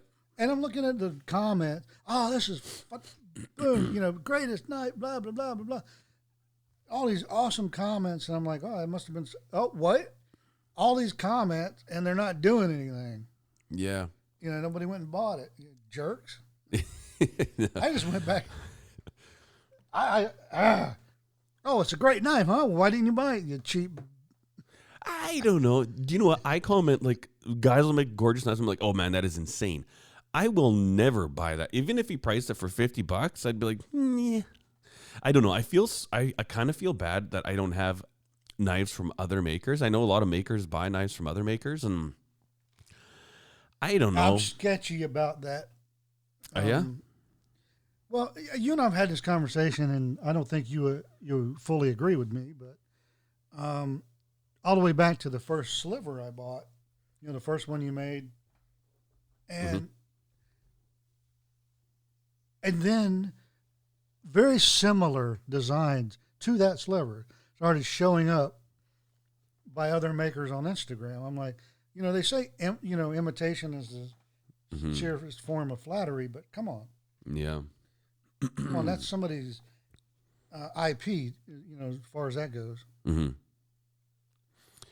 Anyway.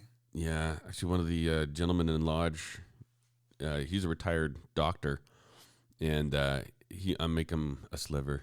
So his name's Jim Curry. He's from England.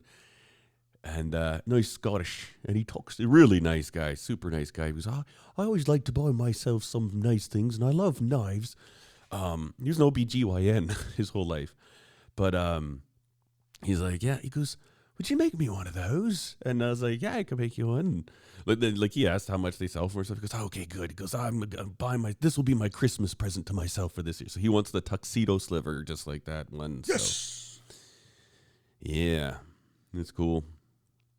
Hey, that thing is so awesome. I had to go buy a gun that matches it. Yeah. For like, that's right. It's like literally a suit gun and knife or barbecue combo. Yeah. Know. Yeah. Just saying. Yeah. Oh, I got, well, I can't, I'm not going to say anything yet, but I have come up. So I haven't done a lot of knives this year, right? I mean, that's no secret. And uh, with the move and everything, it was like a couple months since I'd ground any knives out. And uh, started cranking back into it this week. And I feel like I have lost a lot of my skill in freehand grinding. Like a lot. Like I think well, I wrecked. Muscle memory, and it, just like we were talking with Bo. Yeah. You lose it. Yeah. So I wrecked, I think they did four blades in a row in less than an hour that I did. Just wrecked them. Like it didn't work. I'm like, oh my word, this sucks. Two of them were stainless. I'm like, shoot, man. That's like, I don't know. That's like twenty, thirty bucks of steel that he just toasted in like ten minutes. And I, yeah, I could do something. I can make a smaller knife. Knife makers don't make mistakes. They make smaller knives. That's a garbage statement if I ever heard it. But, um, and uh, there's this jig, there's this idea for jig in my mind that I've had, and I've never known how to make it, but I know it's the weirdest thing on earth. And I figured it out this week. It's like an epiphany. It hit me.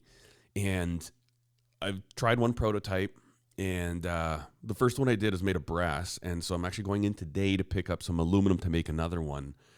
But this thing is going to, I don't know, maybe it's not, maybe I'm the only one excited about it, but it's like a fixed angle jig, so you you know, you can't really adjust it, and uh, you know those, have you seen the True Tilt table? Yeah. It's like that, but different, and you can actually change the belts without taking this jig off. And like like I say, I mean, every knife jig that's like the True Tilt table, that's not anything new. I mean, I built one of those like over two years ago, right? Um, and yeah, it's good. It works okay. This is going to be better. The problem I didn't like with that one, with, with the True Tilt concept, is that you grind at a thirty-six grit to rough it in. You're going to jump to, say, a one twenty to put some better grinds on. Well, now your your jig's gone. Like you've you've taken it down, and you will never get it exactly the same. And I don't care who you are or how you set things up. It's just not going to happen. Now, it, it might be close enough that you just, okay, just push in a little bit more. But by and large, it's a royal pain in the butt to to do that. So you rough it in, then you finish it by hand. And this jig that I have, I mean, I'm not, if it works out, I'm, I'm going to make some knives and do some videos, but I'm not going to show the whole thing. And then I'm going to actually get some of these C N C machined, and like maybe ten of them, and then I'll actually do a video about them and say, hey, if you want, I got the, and they're going to be cheap. Like that is, it's absolutely the most simple thing on earth. But if you don't have like a milling machine, you can't build one. But I'm stoked about it, man. I don't want to say anything on the podcast here. I'll tell you when we, when we hit the old stop button, but I think it's going to work good. And, and, you know, I need to, I definitely am going to just get back to where I can grind freehand again. But like I was thinking, you know, it'd be nice if you had a, uh, a repeatable way, like say if I just set up and I did, you pick a simple knife, like, I don't know, any, any basic knife, and you could just do, okay, this week I'm going to make twenty of these, and they're not, they're not like custom, they're all handmade, and you just boom, boom, boom. But if you had a really quick way to grind those bevels in, you heat treat them all, you know, grind one day, you could probably get the heat treat done the same day, and then you finish, and then you just so you could, okay, now I've got like twenty knives for Christmas. You know what I mean? So if somebody wants a knife, they can get one, and then you can price them accordingly, because it's not like I'm back and forth with a customer on design and this and that. But um, Yeah. Oh, don't forget. Um, Warren Buffett's uh, marketing and business rule. What's that? If you price something too cheap, that's how people perceive it. Yeah, well, that's this true. This is cheap. I don't want it. Yeah. Uh, anyway. Yeah. I'd probably price it the same, but then finally you would be actually making a half decent money. Like, if you listen to like knife specific podcasts, everybody talks about what a pain it is to go back and forth. Not with every customer, because I've got some customers that are phenomenal. They'll they'll send me a drawing and be like, I would like this steel and I'd like a, you know, any type of a blue handle. Oh, okay, cool. And then I'll send them a couple pictures of the G ten. Oh yeah, that's perfect. You make it. And it's like, this is exactly what I want. Some customers, they'll send you a picture and what steel they want. And like, okay. And then what kind of, what color of handles do you have? So what kind are you interested in? Send me all the colors you have. And I'm like, yeah, dude, it changes from day to day. Like, like I may use up all of one color. So you, you literally lay out all your G ten, take a picture. Do you have anything more like this? Well, no, I just sent you a picture of every color I have. Could you order that for me? I'm like, yes, I can. Okay. Wh- what website are you going to order? And what's the sample from the, like literally I've done that where I take screenshots from websites for the color. Oh, okay, you think you could do that? And then they want, they're explaining a custom mosaic pin that they want. I, I would like something with like six bars and then one hollow tube in the middle. I'm like, oh, dude, why don't you buy the materials, send it to me, and I'll subtract that from the price? Because this whole thing I'm doing with you, like this three hours, and we're still not at the point where we agree on the materials. Now it's getting to the point where like, this sucks, you know? So, so not, yeah, like if you can bypass that and be like, sorry, I know everybody loves custom knives and it's like, the idea to design your own knife is, is nice, but man, some people just, they don't, they don't value time. And I understand if you, if you buy a custom knife and you want exactly what you want, you should get exactly what you want, especially if you're paying for it, but then be efficient, be clear, you know, don't do your window shopping after you place an order. You want black handle, you want blue handle, what, what color do you want? Just tell me and tell me where to get it from. And that's that, over, done. But, you know, I was, I'm looking at, I'm still trying to find a, uh, somebody that can, will design a logo for me mm-hmm. that d- is not, one, going to cost me an arm and a leg, but two, that I trust to work with me. Mm. And I don't, I am not one of those people that are like, you're describing, but anyway, I, I was on, of all things, Craigslist, looking at something else, and uh, one of their professional uh, categories is, you know, creativity, and so I'm like, what is that? Clicked on it, and drilled down in logos, right? Mm-hmm. Graphic design, and I saw this one individual's ad, and I'm like, that is brilliant, and not just for what you do. It would fit for anything, and it, you're um, talking about custom knife orders reminded me of this. They're like, uh, simple design, two consultations, so two back and forths, mm-hmm. total of one hour is one price. Um, more complicated design, up to four back and forth, total of two hours, this price. Mm-hmm. But they are putting a time limit on it, mm-hmm. and because they value their time, and yeah. they should. You know. Yeah, totally. Yeah. You, oh, people think, oh well, well, I'm ju- you're just drawing a logo. Well, how much time is it going to take?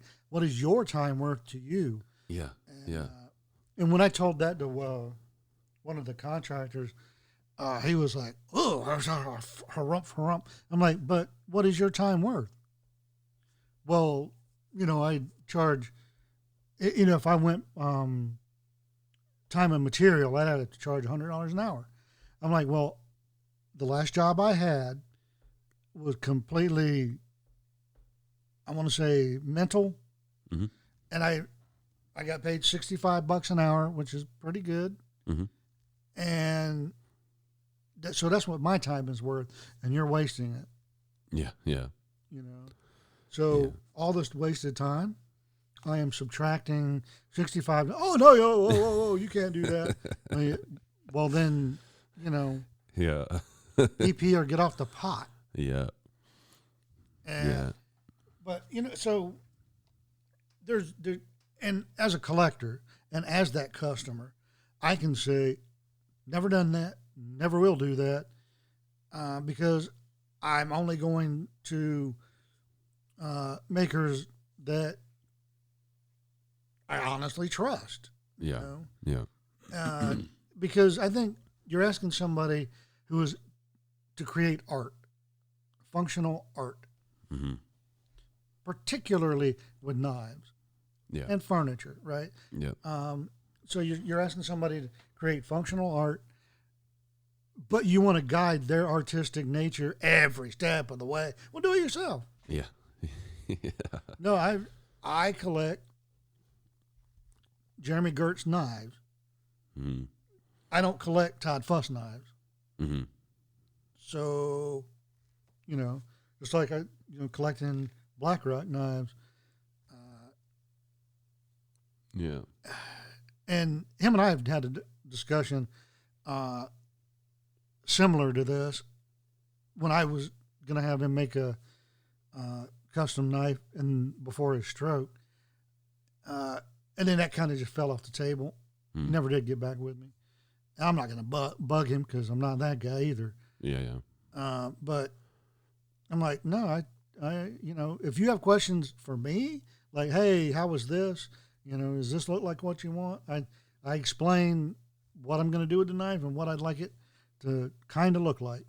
Mm-hmm. You know, like a hunting kind of cleaver. Yeah. That's what I want.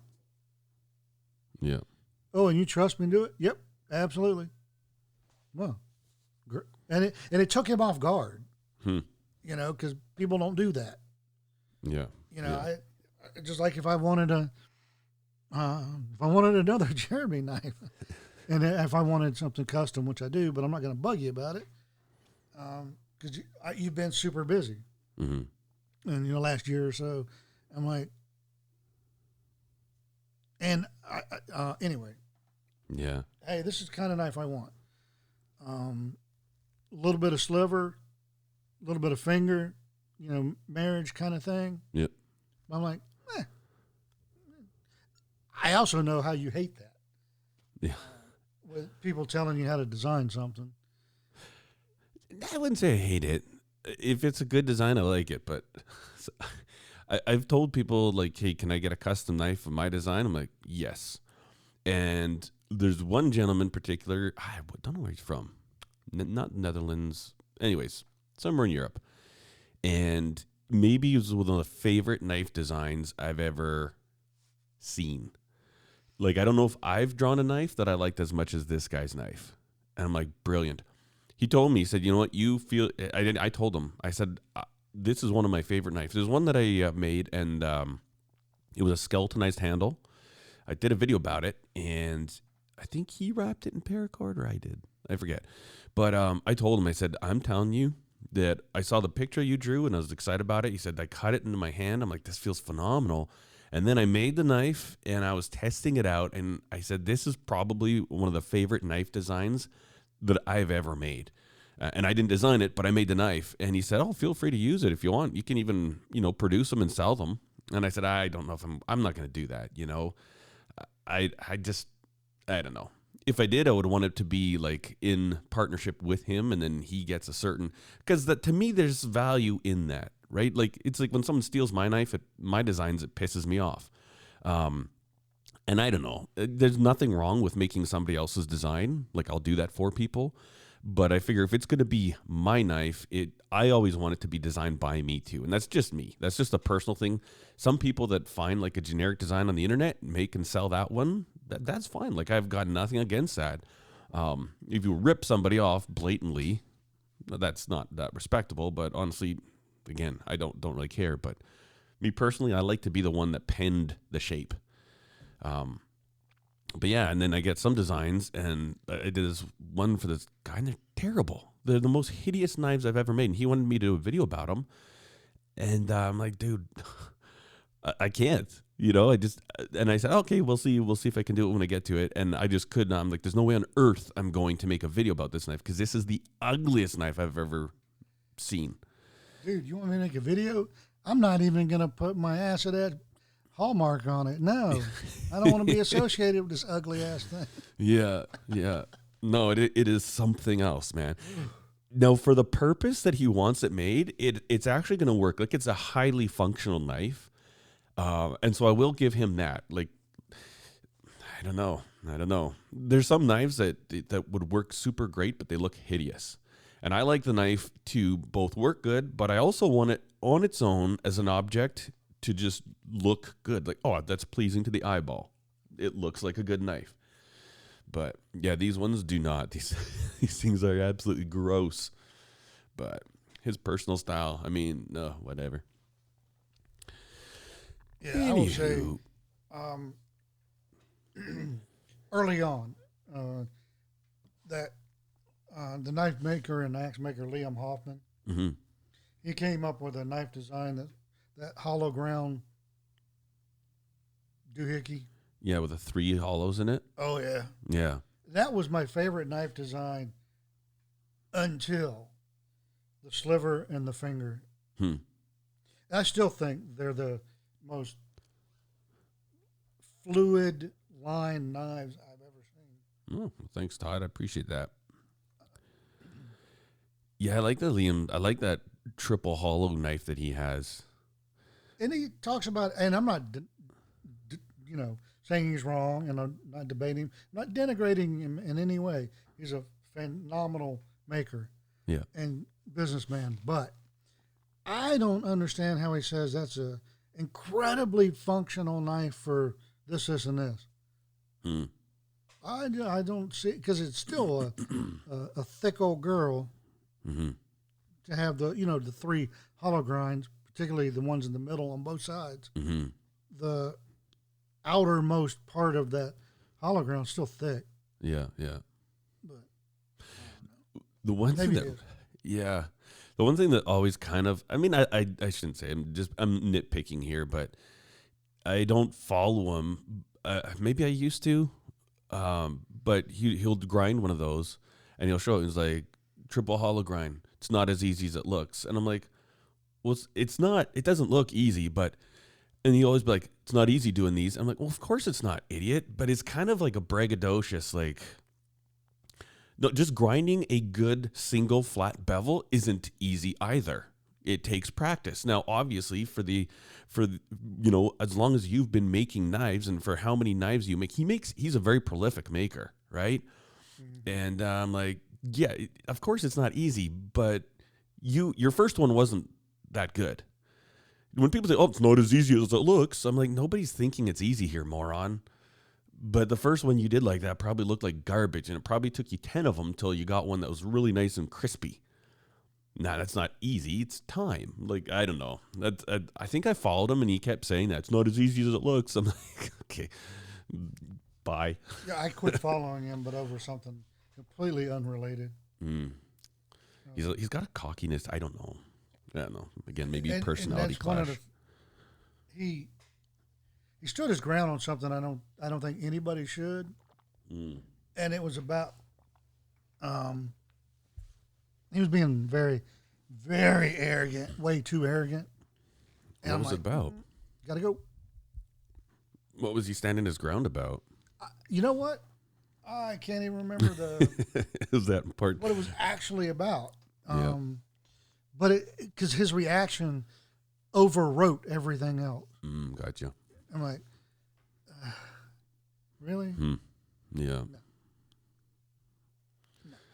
And then um, uh, I wanted one of his Kyber swords.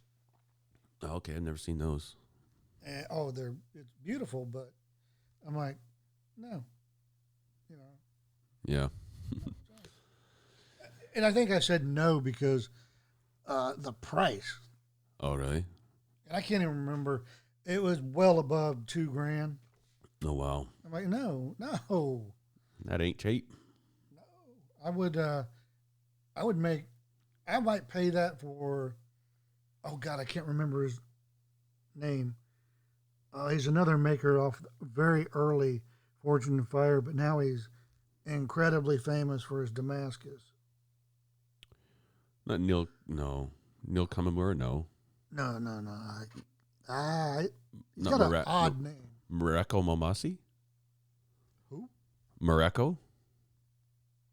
Maybe. It, Mareko Malmasi of Malmasi Fire. I don't know if he was on Fortune. I thought he was on Fortune Fire. I I follow the guy. I'll figure it out. But is he the guy um, on Joe Rogan podcast? I don't know. Oh, okay. I don't. I might get a Joe snippet here and there, but yeah, I don't follow Joe. No, me neither. I'm not one of his um, thirty million people. Yeah, not me. Yeah. Whatever it is. Oh, God. Yeah, maybe it is. I don't know, but the guy's famous for his um, Damascus, and then he makes a uh, short sword kind of design oh, okay. that he won Fortune Fire with. Oh, really? And I'd pay probably twenty-five hundred dollars for one of his. Oh, wow. Because his Damascus, in and of itself, is art. Yeah. Then his design is art. Then his craftsmanship, you know, it, it is multifaceted art. Yeah, and, yeah. And he won't let something leave his shop at all unless it's his perfect. Yeah. You know. Yeah. Um, God, I wish I could remember his name. So Mareko, he does mostly kitchen knives, and I don't know if he was actually on Fortune Fire or not, but he's probably the guy I think is. I don't know. He's got like a, maybe two hundred thousand followers. I don't know. He's got a lot of followers, but um, famous for his Damascus. Uh, he he's starting like this year. He's back into traveling around. He'll do some of these big shows, like with Steve Schwarzer and some of these big names, specifically on not how to make Damascus, but how to break down patterns in your head. So how to pre-design a Damascus pattern and think through the steps. Like, he's brilliant at that stuff. Like, he'll come up with, I want it to look like this. And so he'll walk it in reverse and be like, okay, if that's going to be like this, then this stack has got to be like that, and like that, and that, and that. And it's just insane when you think about um, the planning of Damascus. Like, when I think if I ever decide I want to make Damascus, I'm just going to put some stacks of steel together, together and start swishing it, and then, you know, make cut it and stack it and cut it and stack it. But he's like, oh, stack, okay, rotate this one on the bias. And I'm like, wow, whatever. That's crazy talk. But there's another gentleman, Princeton Forge Works. Uh, I follow him. He follows me. He does some amazing. Have you heard of him? No. Okay. You should, uh, I would highly recommend you take a look at what he does. Um, he's incredible. Mostly, like, he'll do chef knives with um, like a forged handle, but with shapes that you've never seen before. Uh, let me just make sure it's Princeton. Come on. Yeah. Oh, no. Prince Works Forge. It's what it is. So like, I had that all wrong. And his Damascus is unreal. He'll do, um, they call it plug Damascus. So he'll have Damascus, and then he'll put like a round bar in the middle, but that round bar is actually made of Damascus, and then squish that so you can see it. It's like, it looks like water flowing around a rock in the middle of a creek. And his his stuff is unreal, man. That guy is insane. I think, I don't know if he's on Fortune Fire or not, but yeah, I like his stuff. Oh, yeah. Speaking of, uh, yeah, I want to. I want to like to try making Damascus sometime soon. I think San Mai would be cool, but yeah, I got my forge all set up in my shop now, so that's cool. Anytime I want, I can heat stuff up. You know, I want to start making like bowls and spoons and stuff like that. I don't know why. It's fun to try branching out something that's not just a knife. You see Prince? Yeah, I want to really get back in there and get my shop set up. Danette is really on me about it right now. Yeah. Uh, she showed me a headline this morning that, oh, lumber prices are down. I'm like, yeah, but not the ones I need. Mm, yeah, yeah. Believe me, I look every other day. Yeah. Yeah, it's outrageous how exp- expensive everything has gotten. It's crazy. I mean, well, the what I need for the walls in there are, they used to be twenty-four ninety-nine or twenty-four ninety-five a sheet. Mm-hmm. it's still in the seventy dollar range. Oh, wow. That's crazy. Yeah, I'm, I'm like, this is, this is stupid, yo. Yeah, yeah. And I don't know. I And then I started uh, uh, a tinfoil hat um, conspiracy theory started worming its way into my head the last couple of weeks. Mm-hmm. About uh, it's related to this worldwide uh, part shortage, mm-hmm. and just electric pushing electric cars. So, so what's this conspiracy? Well, as they say, as these states and maybe even uh, the feds go, oh, you have to have nothing but electric car, new electric cars. All new cars have to be electric by twenty thirty-five, mm-hmm. right?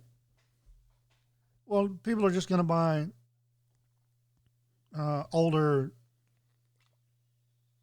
cars before that, right? Mm-hmm. Grandfathered cars, as it were. Yeah. Just like people bought grandfathered equipment when diesel emissions became a thing, mm-hmm. and you know, blah, blah, blah. Yeah. Well, they can't use those old cars if they have no parts now, can uh, they? Yeah, yeah, yeah. It's interesting. And, and, and uh, because new cars are still getting rolled out. Yeah. Uh, and the parts for those new cars are still being made. Mm-hmm. Uh, they might be getting here a little slower, but they're still being made. Yeah. Uh, T Vs are still being made. You know, widgets are still being made. Coffee cups are being made. Why not P C V valves?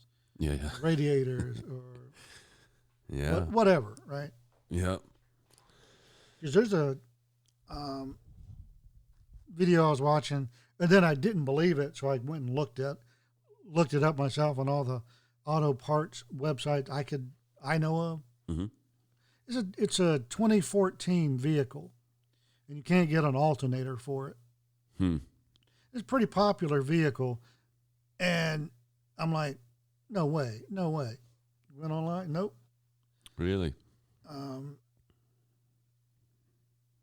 Salem Straub is who I was thinking of. Oh, okay. With Promethean knives. Yes, he's cool. I, I don't follow, or do I follow him? I don't know. But his uh, handles and his Damascus are, you know, renowned.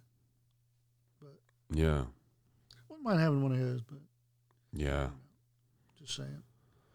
There's a couple of other little makers I'd like to get, but the way they sell them. I'm never in the right place at the right time when they drop. Mm, yeah. You know, because, oh, you know, pre-order now. You go, as soon as they announce it on social media, I get the same notice as everybody else. I run on there, log on, closed. What? Mm-hmm. You know, it's such pain. Hey, like, oh, man. I'm like that. There's one guy who does, um, it's bags by Bird, and he makes bicycle bags. I think he's in Atlanta, custom made like different bags for bicycles, and he'll uh, put a post on. It's like, like I think he does like one month batches. He's like, new batch dropping, and so you order it, and then he makes it after. But he limits the orders every month, and I'm like, oh sweet, gotta check it out. And like three hours after he puts this post on, they're sold out. I'm like, oh man, but they're also very expensive. Like, I don't know. I think the one yeah, I want is like three hundred fifty bucks. You're a one man shop or two person shop, and mm-hmm. you know all you can produce is this. Yeah. You know. Yeah, totally. I don't know. It, no, you're never going to make everybody happy. No. no. You know, make more, make more, but you want them small batch quality. Well, I don't care. Make more, make more. Ugh. You know what? When I you get? Make more, the people who bought them before get mad at you. Yeah. You know what I get? I'm surprised how much I get. people will say, oh, I want to order one of these knives, and they'll ask some questions about the knife and blah, blah, blah. I'm like, yep, yep, yep. yep. It's like, okay, I think I'm going to place an order. I'm like, okay, cool. And they'll come back and say, like, now, is there any way you'll do it for like one hundred twenty dollars? Because that's really all I can afford. I'm like, oh, you asshole. Like, literally, it's a three hundred dollars knife. And you you you spend like, I took a half an hour answering your questions, and now you're going to do this? I'm like, nope. And then that's it. That's my email. Nope. And then they come back like, please, I really want it. I'm a dad. I've got three kids, and this would just make me so happy. Is there any way you could, any way you could do it for one hundred twenty bucks? I'm no, like, no, because I'm a dad with five kids, one in college. Pay me. I know. And that's what it's just like, boop, and just, and then like a couple days later, they're sending an email or a D M with just question marks, and it's like, no, dude, no, I'm not. I'm not even talking to you again. You're done. You know what else I'm sick of? What's that? That just reminded me. So let it, let it out, Todd. No, let it you, out. You hear this story, right? Um, and it's supposed to be a sob story, but it sounds like what everybody goes through every day. Mm-hmm. How? Why am I supposed to feel sorry for you? And they're telling the story, and they look around, and they don't see the reaction they want. And then they add, and I'm a single mom. And I've done this all on my own. I've accomplished everything. Oh, blah, blah, blah, I'm a single mom. That's your problem. Yeah. That's right. I identify as a single mom from here on out. That's right. That's funny. You don't have to wait for the bus for five minutes out in the rain. And I'm a single mom. Oh, oh you God. poor I thing. Thought, I've never told this before, and I think my wife would be mad at me, but I'm just going to tell it. It was very recent. And a woman said, I was a single mom, as as her punchline to a complaint mm-hmm. about something. And I'm not part of this. I'm just standing there, and she's taking up my time because I'm behind her, and I need to get out of there. And she's like, I'm a single mom. I'm like, well, that's your problem. And she turns around and says, what? What did you say? I said, you said you're a single mother. She's like, that's right. And I said, that's your problem. What do you mean? Ugh. I'm like, hold on. That's funny. If you were good enough to marry or kept your legs closed, you wouldn't be in this predicament. Yeah, yeah. And she flipped, and I'm just smiling. Yeah. I said what I had to say. I was done. Yeah. Right on. I feel kind of bad about saying it, but yeah. Not. I feel as bad about saying it as happy about being saying it. There no, I'm middle of the road. Yeah. And if you've been there, you'd have known why I said it. But, yeah. She needed um, it.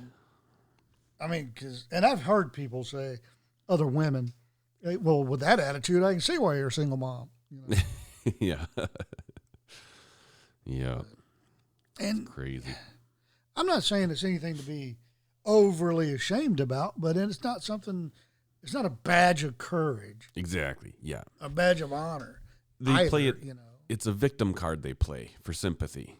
Right? Anytime somebody plays, yeah, you know, you know what? It's amazing. I, I think single moms are incredible. It's a lot of work, and you know, chances are, if there's kids involved and a husband and wife split, the likelihood is that the women are going to have to look after them, and that that is a tougher thing than what the dude does. I mean, now people well, argue about single dad. Yeah, but generally the single dad doesn't have to look after the kids. Sometimes I'm just saying basically, and if it is, then it's a it's a. Oh it's no a no no! I mean, crazy. The single dad. That has custody of the child. Yeah, yeah. The job, you know. They, yeah. They got, they're in the exact same place as a single mom. Exactly. And massive respect for both of those people. But if either one of them start playing that as a victim card for sympathy, that's just like, no, shut up. Like, you know, I, I can start playing the, the victim card, and I'm a white male. Really, because nobody nobody's disliked as, as much as us in, in much of our society right now. White male, I'm I'm branded with toxic masculinity, right? It's like oh, any, yeah. anytime anybody. I mean, we're just spewing toxicity right now. Oh, we are, yeah. Anytime anybody does anything, like, we could all play victim card with something in our life, right? But then you look at some people who are, like, born with a really ill set of physical conditions, and life's always just kept handing them a bunch of lemons, and then they're just crushing it, and they're happy because they're not playing the victim card. They're not focusing on the bad things. And anytime anybody said, oh, but I this and the, I did this. It's like, okay, you're just focusing on the negative in your life, and th- sorry, it doesn't impress me. You know, what would impress me more is if I if I met you and you're a great person, and then I find out, oh my word, plus you've got like this physical condition and you're a single mom. Wow, that's incredible. You know, you you literally should get a, a badge of honor for the way you live your life. You know, but but you know what you don't hear? What's that? You know what? You know, I have this, I have that, blah blah, and I'm a single dad. No, it's true. Yeah, you don't hear the same bitching and whining from a dude. I mean, a real dude. If he has a top knot, he's going to say, I'm a single mom. But that's right. That's right. Still. And I look like an onion. Oh, my God, dude. I have to tell you this. Uh, top knot. The epitome of the just horrible top knot I saw. Top knot sitting on the top of the head of a bodybuilding midget. No, Todd. Yes. Todd, yes. Why did you even have to go there? Oh, man. A muscle-bound oh. dwarf with a top knot. And I'm like, oh, my God. It's the worst. Yeah, and you had to bring it up. Thanks a lot. Oh, no. Did I send a picture to you? No, no. Did I take a video of it in real time and no, send it? No, I didn't. Don't but you know make... who was telling me I should? Your wife. Don't make me block you on my phone, Todd. My wife was telling me, oh, man, you should take a video of that dude and send it to Jeremy. I'm like, no. Oh, he's my man. Friend. Yeah. Blocked for life. Right on. Uh, but, um, and the dude was hilarious. Hmm. I have to, it was hilarious. Because he I, did suffer from full dwarfism. Yeah. And he's a bodybuilder, but he can't do, like, anything above his head. Huh. I feel so bad for laughing. So he was lifting the bar as far up as he could, and he was like, pop him in the forehead. I'm like, I can sit here and watch this all day. And then he got all angry because he, he caught me out of the corner of his eye, just gawking. Ow. Every time he goes to lift it, ow, ow, ow. What's that huge bump on your head? I was lifting. I'm just thinking... Just think if he ever cleared that enormous Hulk forehead. Yeah. And then it would get stuck on his top knot. You know? But wow. That's looked crazy. Like a little bone through a pygmy head. Okay, that's that was nuts. Too far. I apologize. it's, it's long past too far, Todd. I apologize right to all the pygmies. I didn't mean that. Yeah, that's right. Didn't mean to bring you into this. Yeah. Well, I should probably get to work. we, al- we always end. I have just run Jeremy off the show, people. No, we always, uh, we always end up, often we end up ending on a midget thing. I don't well, only on short shows. Oh, on short shows, yeah.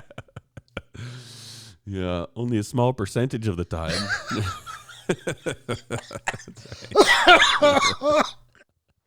Yeah, right there, Todd. I'm dying. Right on. Cool, man. Well, well, this I was a good we'll show. Have to talk again in a little while. Nah. Oh yeah. Don't be so short with me, Todd. So bad. So bad. They're not even. They don't even have to be funny. They're just cruel. Oh, cancellation. Here we come. Yeah. Oh, dear. Ah, well, that's a good one, man. I appreciate oh, it. Man.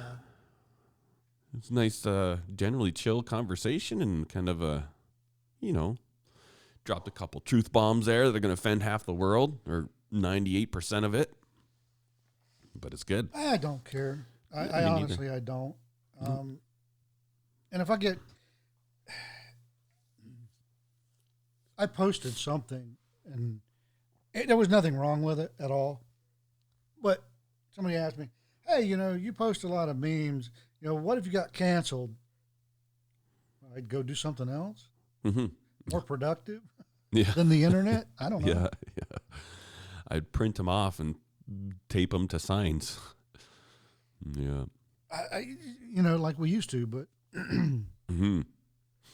no, I, I wish I wasn't uh, fifty-four or I had younger skin. I want more tattoos. Yeah. I mean, just to bring that out of left field. Yep. But I want to be, I'm one of those guys that don't look it on, on, you know, everyone who knows me knows I just look like a harmless little boy, but I'm inside. I want to be, I want to have a knuckle tattoos, like with words. Mm-hmm. I want to have a neck tattoo all the way up to my chin. Yeah. Um, but you know, I, I was also smart enough to know people are small-minded, most of them, that do make those snap judgments about people's appearance. Yeah. And I had, a, you know, profession to think about. Yeah, that's full circle to where we started the conversation. Hey, I tried to clock them dollars, yo. Yeah, yeah. And, and I did. uh, and if you tattoo older skin, they just don't look good. Oh, really? I didn't know that. Oh, well, I mean, you can still do it, but... Huh. Um, it's like if you put a take a fountain pen and try to write on toilet paper. Yeah, yeah, yeah. It kind of bleeds everywhere. Gotcha, gotcha. Well, I'm gonna have to keep that in mind because if I want, I want more tattoos, but maybe I should get on it as soon as I can. Make a rash decision here, but I just can't think of two four-letter words, you know, that are nice for the public. Uh, I would do. Um, on my right knuckles, love, and my left, hate. And then when I'm beating somebody up, I could be like, which one do you want? You want the hate or the love? The love hurts a little bit more. Bam. But anyways, uh, I should get to uh, I guess I could put plan B, but then yeah. I'm left with three empty fingers. That's true. You know, plan A was trying to be nice to you. Yeah. That's right. Cool. Well, I better jet. I got to whip into the city and grab some aluminum. And get rid of two Great Pyrenees. Yeah, go see what those stupid things are doing, if they're around. You got a little air horn? Yeah, I got that, and I got bear spray. Oh, and you got your uh, megaphone. That's true, yeah. yeah. Anyone missing a Great Pyrenees? I should have to do that. How about but, two? Yeah. Right on. All right, well, thanks, everybody, for listening. And uh, we'll catch you guys next week. See y'all later.